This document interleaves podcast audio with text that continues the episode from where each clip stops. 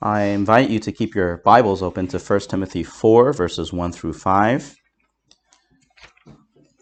We'll be doing this text in two parts. So today I'm going to cover the, the first couple of verses, and then the next time I'm here, uh, we will cover the, the second part. This past week,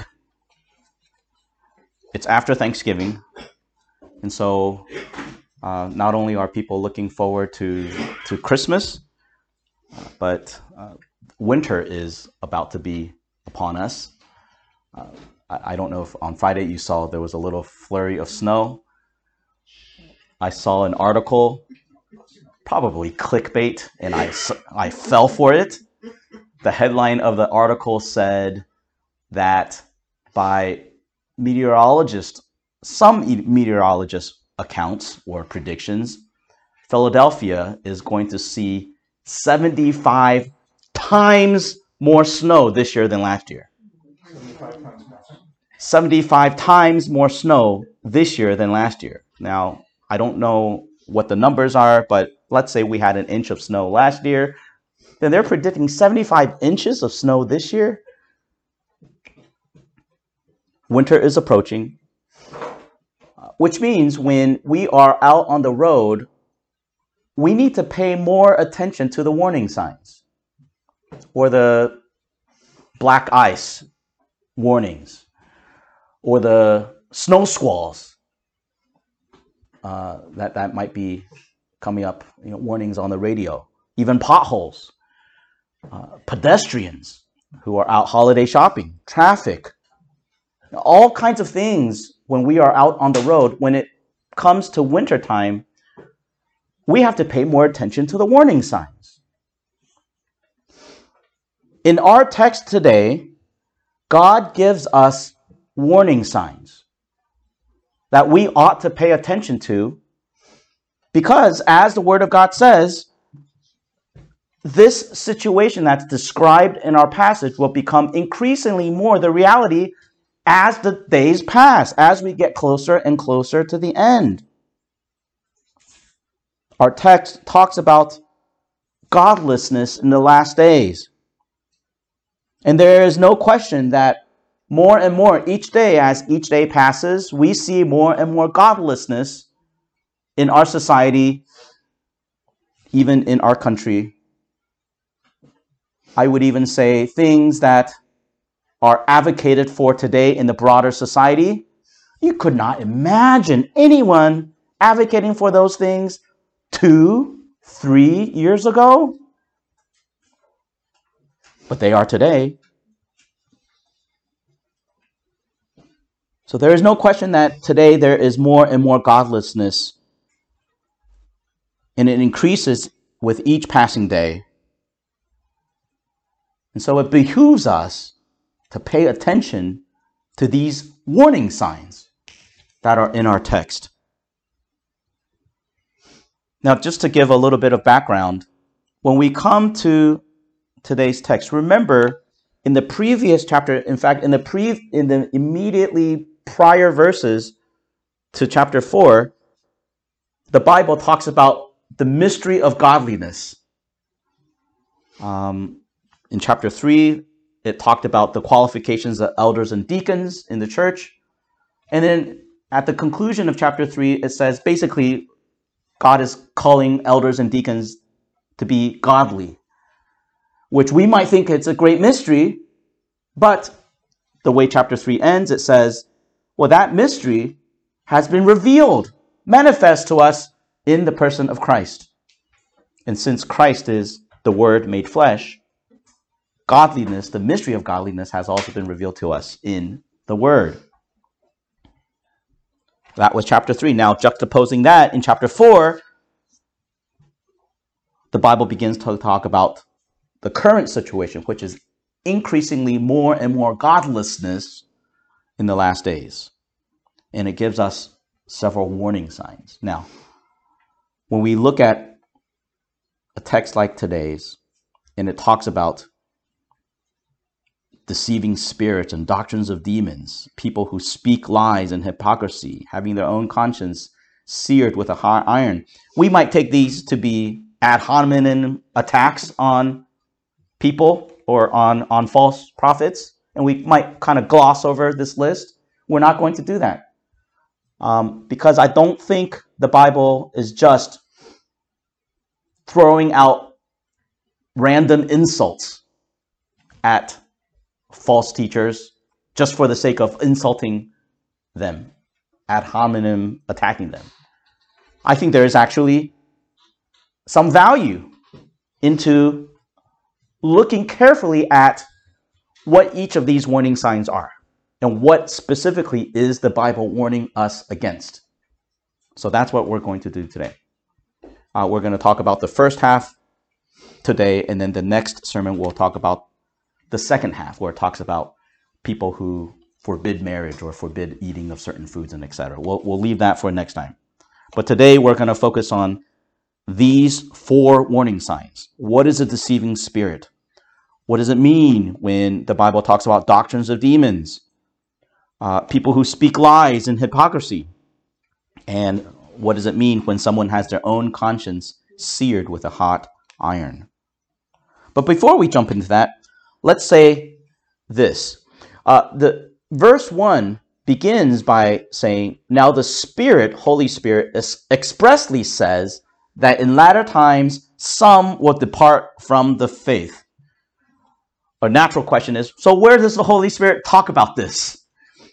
Where does the Holy Spirit talk about that in latter times some will depart from the faith? Well, in many places, one of the reasons why we read Matthew 24 in our New Testament reading was is that this is one of the places where the Holy Spirit talks about the Holy Spirit through Jesus Christ talks about the end days A couple things that we can point out. First, the Holy Spirit says that this increasing godlessness is not just from outside the church and in the world in general, but increasingly it'll come from within the church. Matthew 24, verse 11 many false prophets will rise up. And this correlates to our text if you look at verse 1, now the Spirit expressly says that in latter times some will depart from the faith. When it uses that phrase, some will depart from the faith, it's assuming that those who departed were in the faith at some point, meaning they were in the church at some point, but then they've departed. So we're not just talking about a rot a societal or cultural or theological rot, spiritual rot that we see outside the church, even though that's where our attention might be most of the time, right? Especially when we turn on the news. Like in my introduction, we said it's no question that our world is falling into more and more godlessness, more and more so, day by day. A lot of that refers to what's going on outside the church. But the warning signs here are warning signs for the rot within the church. Another thing that the Spirit says through Christ. That particular rot that will arise within God's church will be a specific one. Essentially, it'll be one where their church will more and more fall into lawlessness. And lawlessness, not only in regards to disobedience to God's word, but lawlessness in the sense also of disregard for God's word. Right? Matthew 24 and verse 12. Jesus says, lawlessness will abound. Meaning, one of the ways we can tell who is a false prophet and who is not a false prophet in the church is by the way they, how seriously they handle scripture. Know, Jesus famously said that he came to fulfill the law. He came to fulfill God's word. And not one jot or tittle will pass away from God's word. Well, false preachers or false prophets, they do the opposite. They ignore God's word, they usually don't ignore like the major parts of it, but they will begin by ignoring the jots and the tittles of God's word, the, the, the, the seemingly minor parts, and that's where they begin. But that's lawlessness. Not only lawlessness in the sense of encouraging the church to disregard or disobey God's word, but lawlessness in the sense of they're disregarding the allegedly quote unquote minor parts of scripture more and more so. And yet, the Spirit also says that the Word of God and the preaching of the Word of God will overcome.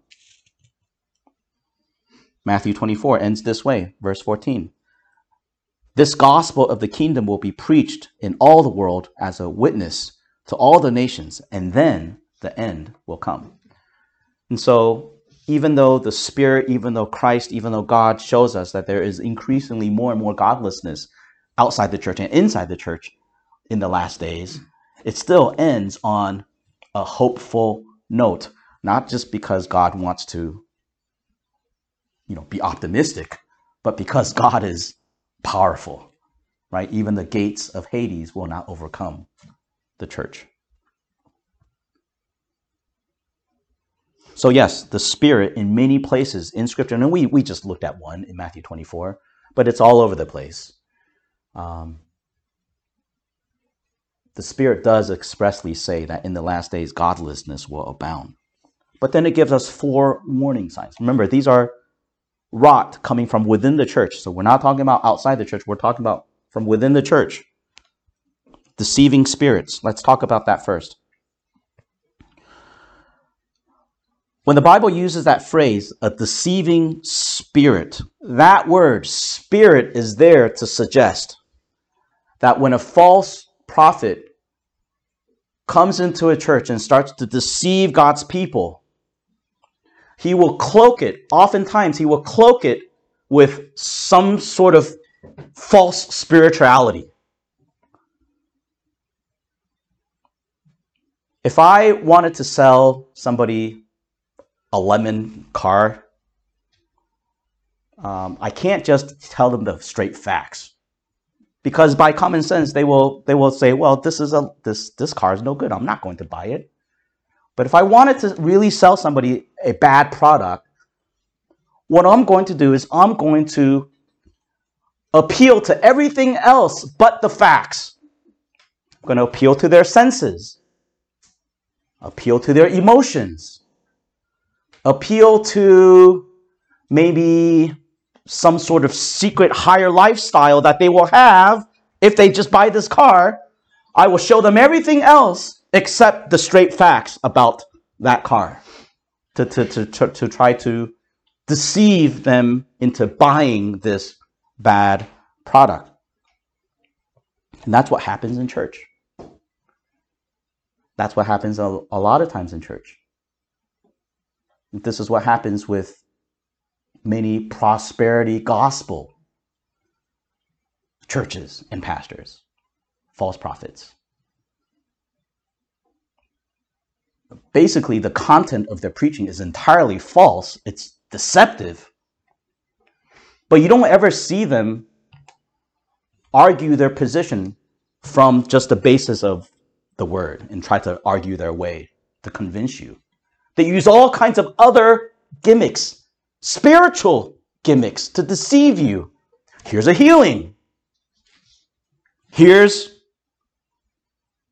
secret secret water or some whatever they're they're trying to peddle. And here's a testimony by this lady that's used this water and now her cancer or her pain is gone. Some, you know, it, it's it's always this presentation where you're lured into wow, something supernatural and something spiritual, something on a higher plane is happening if I buy this product or if I buy into this theology, or if I buy into this doctrine. And it's a false doctrine.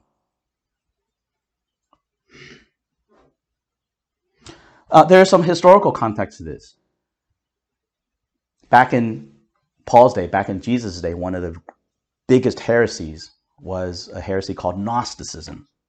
Just to describe Gnosticism in a nutshell, the Gnostics taking Greek philosophy and how Greek philosophy saw a differentiation between the human flesh and the human spirit, and how Greek philosophers said the human flesh is fallen and sinful and all kinds of evil come from it, but the human spirit is sinless, it's perfect, it's it's it's ideal. Uh, Gnostics took that and kind of tried to couple it with Christianity and God's word. And basically they said we're made of two parts. A fleshly part that is all sinful, and a, and a spiritual part that is not sinful, that's all good, cannot sin. And so they encouraged folks to not only it, it sounds very Buddhist, right? To not only forsake uh, uh, fleshly things, but they actually encouraged people to seek out fleshly abominations because their souls and their spirit that was what was important and if so if you if you if that was pure then you could do anything else and your spirit and your soul would still be pure. Pretty diabolical way of, of reasoning, but that's basically what happened with Gnosticism. It was this sort of higher spiritualism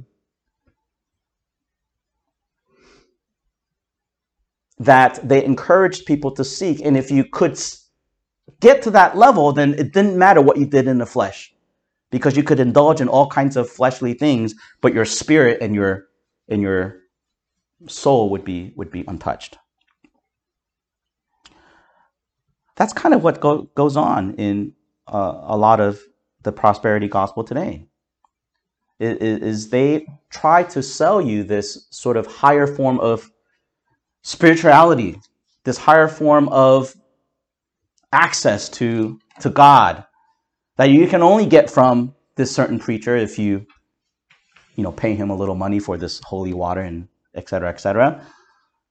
Uh, and then you'll have this higher relationship with God that nobody else has. It's what we see in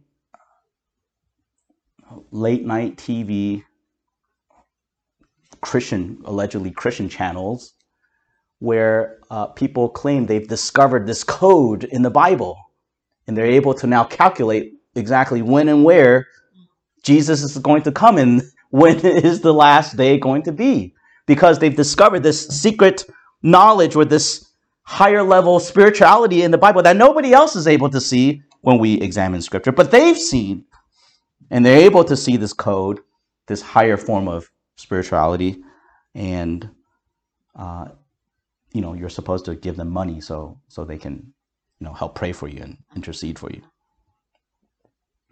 That's a warning sign. Deceiving spirits in the church. Another warning sign. The doctrines of demons, the Bible says. What is a doctrine of a demon? Do we have any examples in Scripture of a demon doctrine or of a demon teaching something or trying to convey a certain doctrine uh, to people. Part of the reason why we read Genesis 3 is, I think, there we see a doctrine of a demon. We see Satan's theology, if you want to put it this way, right? Genesis 3 talks about the temptation of Eve. And it shows what Satan's theology is. Basically, his tact or his philosophy or his game plan is to question Eve Did God really say this? Did God really say, You shall surely die? God didn't say, You shall surely die. But in fact, if you eat of it, you will be like him knowing all things. Notice what Satan's theology does to Eve. It doesn't make her question the major things about God. Satan doesn't go after Eve and say, You ever think about Eve? Is God real? Does God exist? Is God holy? Is he almighty? You know, he doesn't go after the big things. He goes after what might be considered a minor thing. You know, when Eve stumbles, we all know the story, right? Genesis 3. She stumbles, she she she's she says that she's not supposed to eat of this tree nor touch it. That's where she goes wrong. That's where she goes sideways. And we might think, well, that's a minor detail to go sideways on. And yet, it is that specific little detail about God's word where Satan comes in and drives a wedge between Eve and God and makes her sin. So the doctrine of a demon basically does this. One, it basically questions us Did God really say this? And it often goes after a minor or supposedly minor detail in scripture. Doesn't go after the big things. Goes after the minor things, the little things.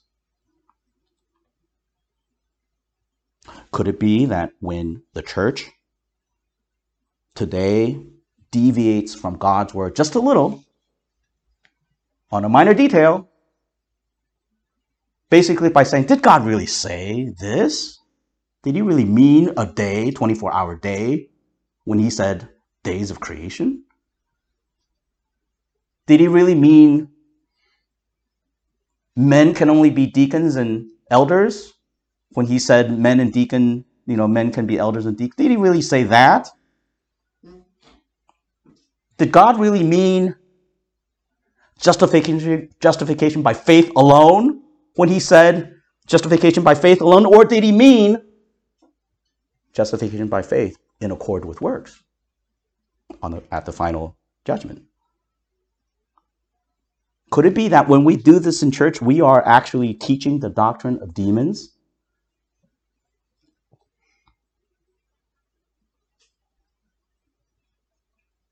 A third warning sign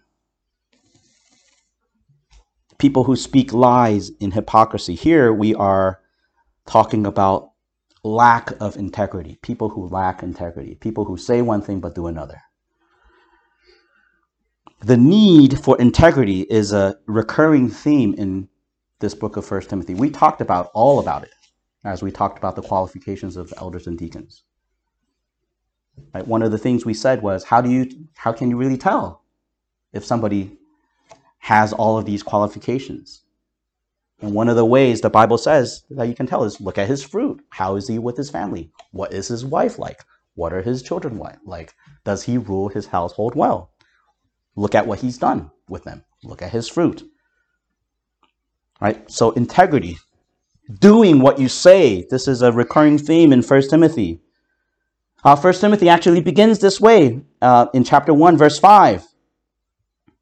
Paul first gives, of course, you know this, Paul gives Timothy this charge to teach no other doctrine. And then Paul says in verse 5 Now the purpose of this charge or the purpose of this commandment is this to love from a pure heart, from a good conscience, and from a sincere faith. So Paul even reminds Timothy that when you charge people to teach God's word, the purpose is not just to say a whole bunch of things, but to actually do them. To love from a pure heart. To have a good conscience in the sincere faith. Jesus says this, Matthew 7, verses 15 to 20.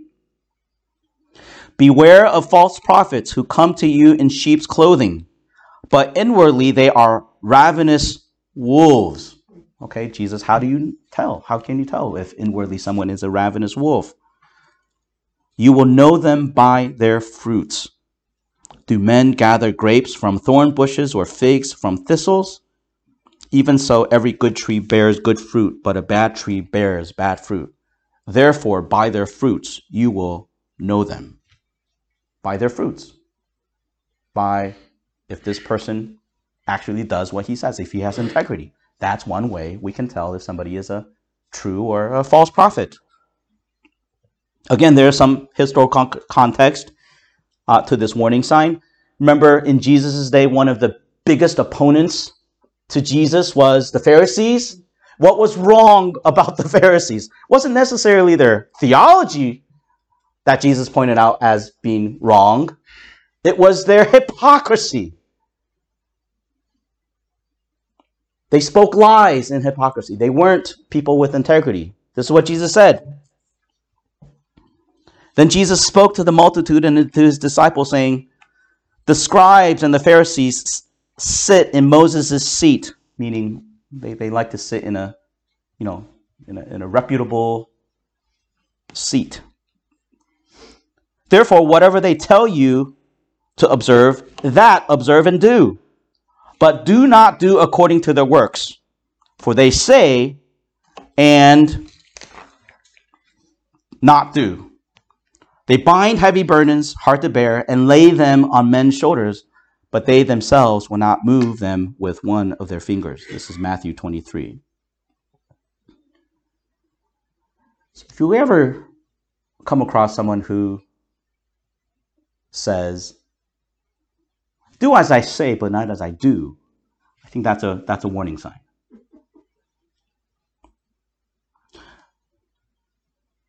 We're not saying that men need to be perfect or have the ability to be perfect. Okay, no one is except for Christ. No preacher is perfect. But even in their imperfection and their weaknesses and their sin, do they have some level of humility? And do they repent? And do they try to change? You know, even in their actions and their fruit, in their sin, in their fallenness, are they consistent with Scripture, with what they say? The last warning sign are people who have their own conscience seared. And here we are simply talking about people with no conscience. When you sear something, uh, you are, it, it becomes calloused, right? And then there's no feeling. There's no conscience. Seems hard to imagine that there might be people out there with no conscience. But take a look around what's happening in our world. I actually think there's more and more people without a conscience. And again, these warning signs are for within the church, but look at outside the church right? The, the protests in support of Hamas. How can you have a conscience and go out and support that?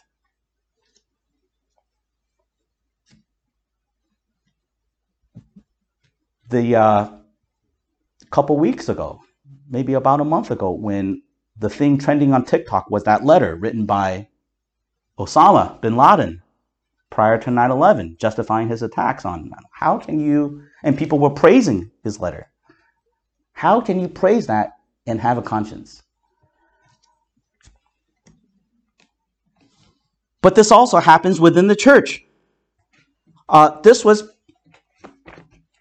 this is what Romans 1 talks about. Remember, as Romans 1 progresses, Romans 1 through 3 progresses, and Paul's laying out his, his, uh, his charge against the world that all have fallen aside. But one of the one of the things you notice in Romans 1 is as people forsake God, God lets them forsake him. He hardens their heart. He allows them to to it's like he, he takes off the restraints on their on their sinful nature. And he allows them to, to go into their into that downward spiral into more and more and more sin. He gives them over to their lusts. And they become calloused. They become people with no conscience. And so you're saying, what does that look like in church? A false prophet with no conscience. If you think about it, I don't think it's very hard uh, to, to think about examples. You know, think about think about the pastors who have fallen from grace because of adultery or some other scandal and how fast they repent and how fast they get back on the horse, so to speak. and you think, wow, this guy has no conscience.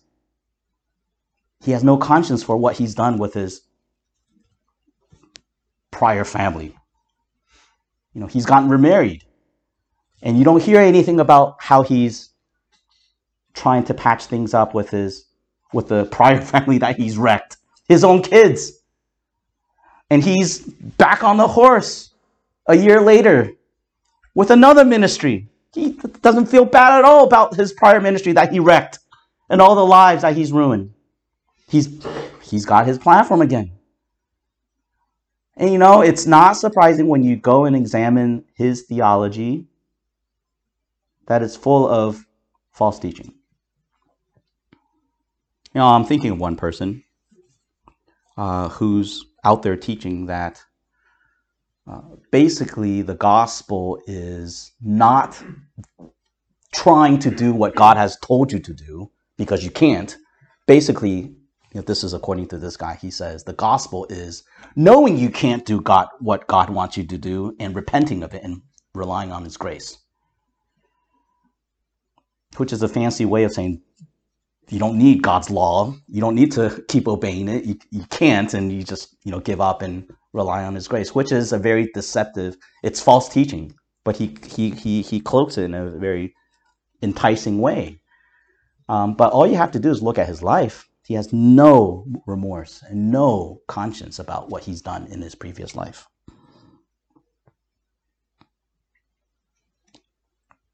So those are the warning signs deceiving spirits, doctrines of demons, hypocrites, people without a conscience. In conclusion, what are we supposed to do in light of all these warning signs? Um, I thought about 1 Kings 13. 1 Kings 13 is that story of this man of God who goes to this evil king of Israel. And he, he you know, by God's Spirit, he's led by the Spirit of God. He, he gives a prophecy, basically saying that, you know, the, the altar where you're offering these pagan sacrifices, this altar is going to be shattered. And the king doesn't believe him. And so the king sort of goes over to the altar, and the king spreads out with leprosy all over his, his hand. And the, remember that story? And the, and the king begs this man of God, heal me. And the man of God intercedes and, and heals the king's leprosy. Right? And so so far in this story, this man of God is a good and faithful man of God. But you know how the story goes, right? God commands him, don't tarry, go home with, you know, go straight home. Don't stop. And so he's he's on his way home. And another, remember the story? Another man of God comes to him and says, Well, the Spirit told me this. You know, it's a deceiving thing, but couched in spirituality. The Spirit told me this come to my house and, and, and have, have some food. And as soon as the man of God said, Okay, I'm going to go with you, God sent a, what was it, a lion or bear and mauled him to death. You know, I often think about if I was teaching this to my son, what's the point of the story? what's the point of the story? I think the point of the story is this only listen to God's word. Don't listen to other people even if they come to you with all these fancy spiritual things. Well, God told me this, and God told me that, and God revealed to me this, and God revealed to me that. Check everything with God's word. If it goes against it, then listen to God's word.